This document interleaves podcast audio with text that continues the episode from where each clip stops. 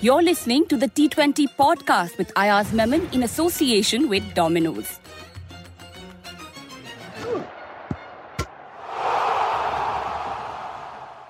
The last of the first round of matches for the 10 teams and Bangalore have beaten Mumbai by 8 wickets in game 5 of the 2023 season. With me as always is Ayaz Memon and Ayaz one of the most one-sided matches we've seen so far. Yes, and uh, one-sided, yes, and unexpectedly so because uh, one thought that Mumbai on paper certainly looked stronger than Bangalore and Bangalore's performance, when you look at it historically, 15 years, 16 years, no title, yes, a few entries into the playoffs, but not going the whole distance, and missing some key players. Josh Hazlewood not there, Maxwell a little uncertain, just recovering from injury, and so on. Uh, so, but uh, this was a terrific performance, all all things considered, because they bowled extremely well uh, to reduce Mumbai or restrict Mumbai to 171. Now, when I say restrict, remember Mumbai recovered to 171, mm. otherwise, they were really floundering. And then to reach that target, it seemed at the break when the, when the innings changeover took place that the pressure would be all on Bangalore, but they came out and just kind of, I mean, they, they stormed their way to victory. It was a really authoritative, authoritative uh, performance by Faf du Plessis and uh, Virat Kohli and the entire team. It actually really, really was. Let me take you all through the game. Once again, the captain winning the toss elected to chase, and Mumbai lost their top three by the sixth over with the score reading 20 for 3. Rohit was out on 1, Ishan Kishan on 10 and Cameron Green on 5. Tilak Varma single handedly carried the innings and remained unbeaten on 84 to help the team get to 171 for 7. The chase was smooth sailing for ba- uh, Bangalore with Virat and Faf scoring 148 from 89 deliveries together. Virat stayed unbeaten on 82 while Faf caught out on 73. Bangalore won with 22 balls to spare. I asked historically, I know Mumbai don't win their first game of the season and things have been known to turn their way uh, in past seasons. But the manner of defeat in this match with the batters, apart from Tilak, you know, completely fumbling, their bowlers just managing two wickets, you know, it could totally end up giving the dressing room some bad flashbacks from last year. Yes, that's that's a concern because you you we all know how bad last season was for Mumbai. Uh, but they've got, you know, I mean, historically, when you look back, they've also got a lot of resilience or shown a lot of resilience in the past. Sometimes losing as many as five, six matches on the trot and then coming back to turn things around and win the title. Now, it's, you know, it seems very easy when you say it, but it gets more and more difficult. So, what all teams want is a good start, which Mumbai haven't got and they have multiple areas in which they have to kind of focus and you know improve if I might put it that way. Certainly the bowling and before that, certainly the batting. Because if your top guns, the big guns, don't fire, then you it's too much to leave it only to the tail enders or the or the lower middle order. I mean Rohit, Ishan Kishan, Suryakumar Yadav, Cameron Green, the new cap, they were all expected to score big. Uh, and the guy who did it for them was Tilak Varma. You know, it just he looks like a special talent. We saw last season also how how good he was. But I think this this was a, a special knock. And what's a, a you know interesting, Mendra, look look at all the matches that are being played, or at least three of the four matches. Young Indian batsmen making an immediate impact. Those Ruturaj Gaikwad, Yashasvi Jaiswal, and now Tilak Varma. So there's going to be a lot of competition going ahead in fact, a traffic jam uh, to try and get into the Indian team before the World Cup. My my next question actually was going to be about Tilak, I think, but we've spoken about it, so I'll just move to the one on Cameron Green. Now, you know, the uh, second highest, I think, most expensive, second most expensive player in the 2023 auction bought by Mumbai for 17.5 crore after the terrible season that they had last year, where they did finish last. An all rounder was expected to change things around for the franchise, but, uh, you know, he scored just five runs and picked one for 30. I mean, he did get that wicket, but, you know, also just got two overs to bowl. Yes, disappointing match for him. Certainly not a good start at all.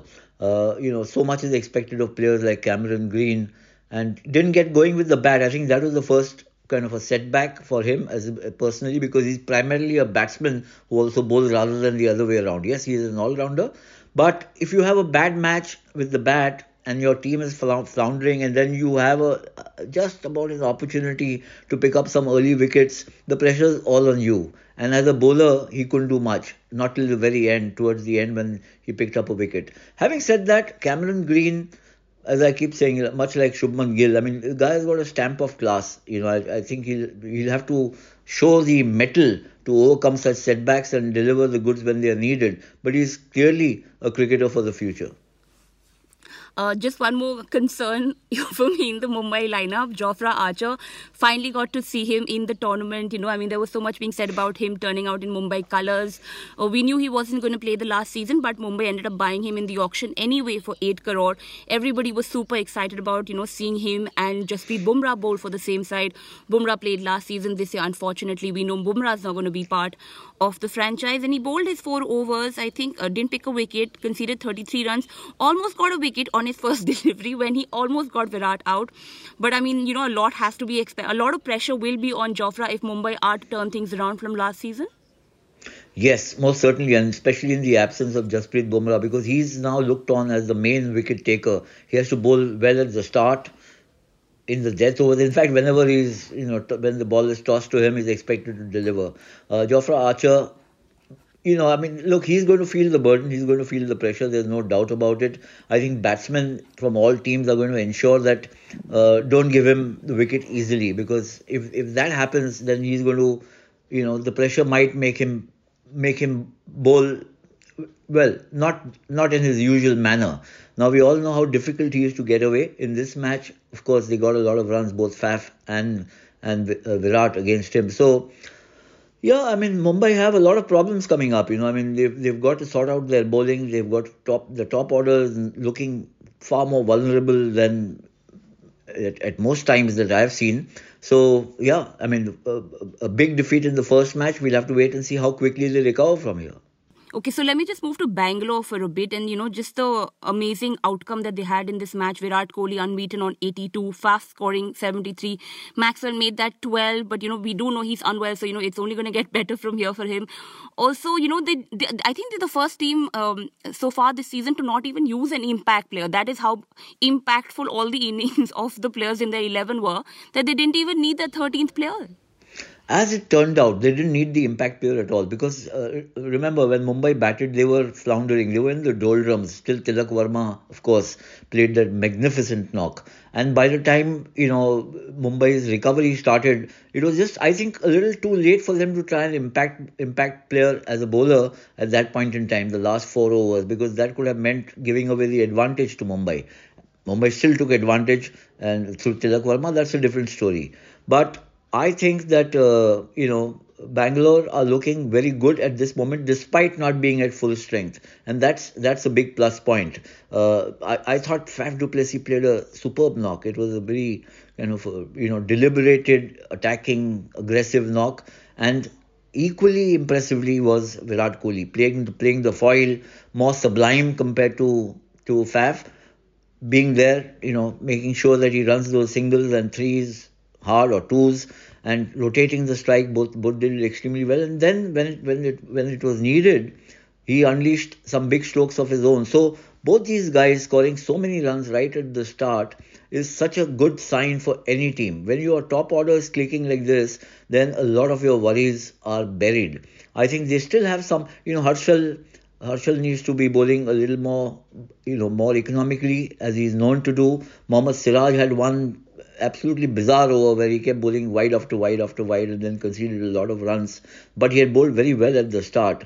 So they are still trying to sort out their bowling. I think maybe, uh, uh, you know, they need an extra spinner. Maxwell didn't bowl at all in this match. So we'll have to wait and see. But this is a very fine, very, you know, you have a thumping win like this under your belt and you take the next match full of confidence.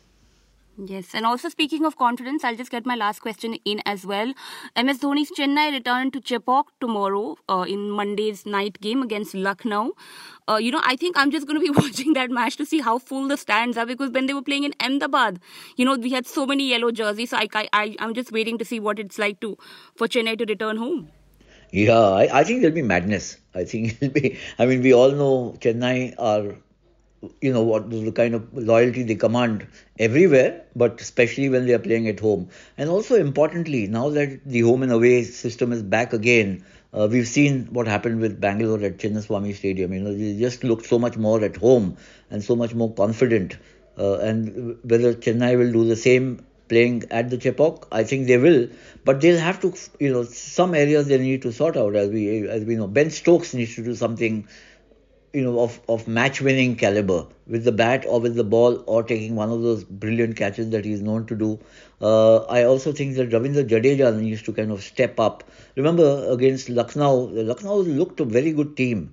Uh, in Kyle Mayers, they didn't miss Quinton de Kock a bit mm. because Kyle Mayers was there, and, yeah. and you know, and, and then they had Mark Wood who bowled. He came in like a tornado, didn't he? Mm-hmm. And picked up a five-wicket haul. So uh, yeah, they've got their task cut out, Chennai, though they are playing at home.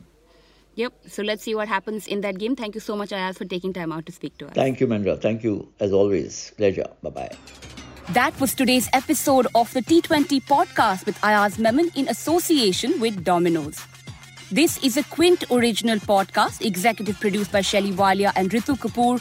This episode was hosted by Mendra Dorji Sahani, produced and edited by Pratik Lidhu, Anjali Palod, and Kriti Ghai, and a special thanks to our guest Ayaz Memon. Stay tuned for our future episodes on your preferred podcast app. You were listening to the Quints podcast.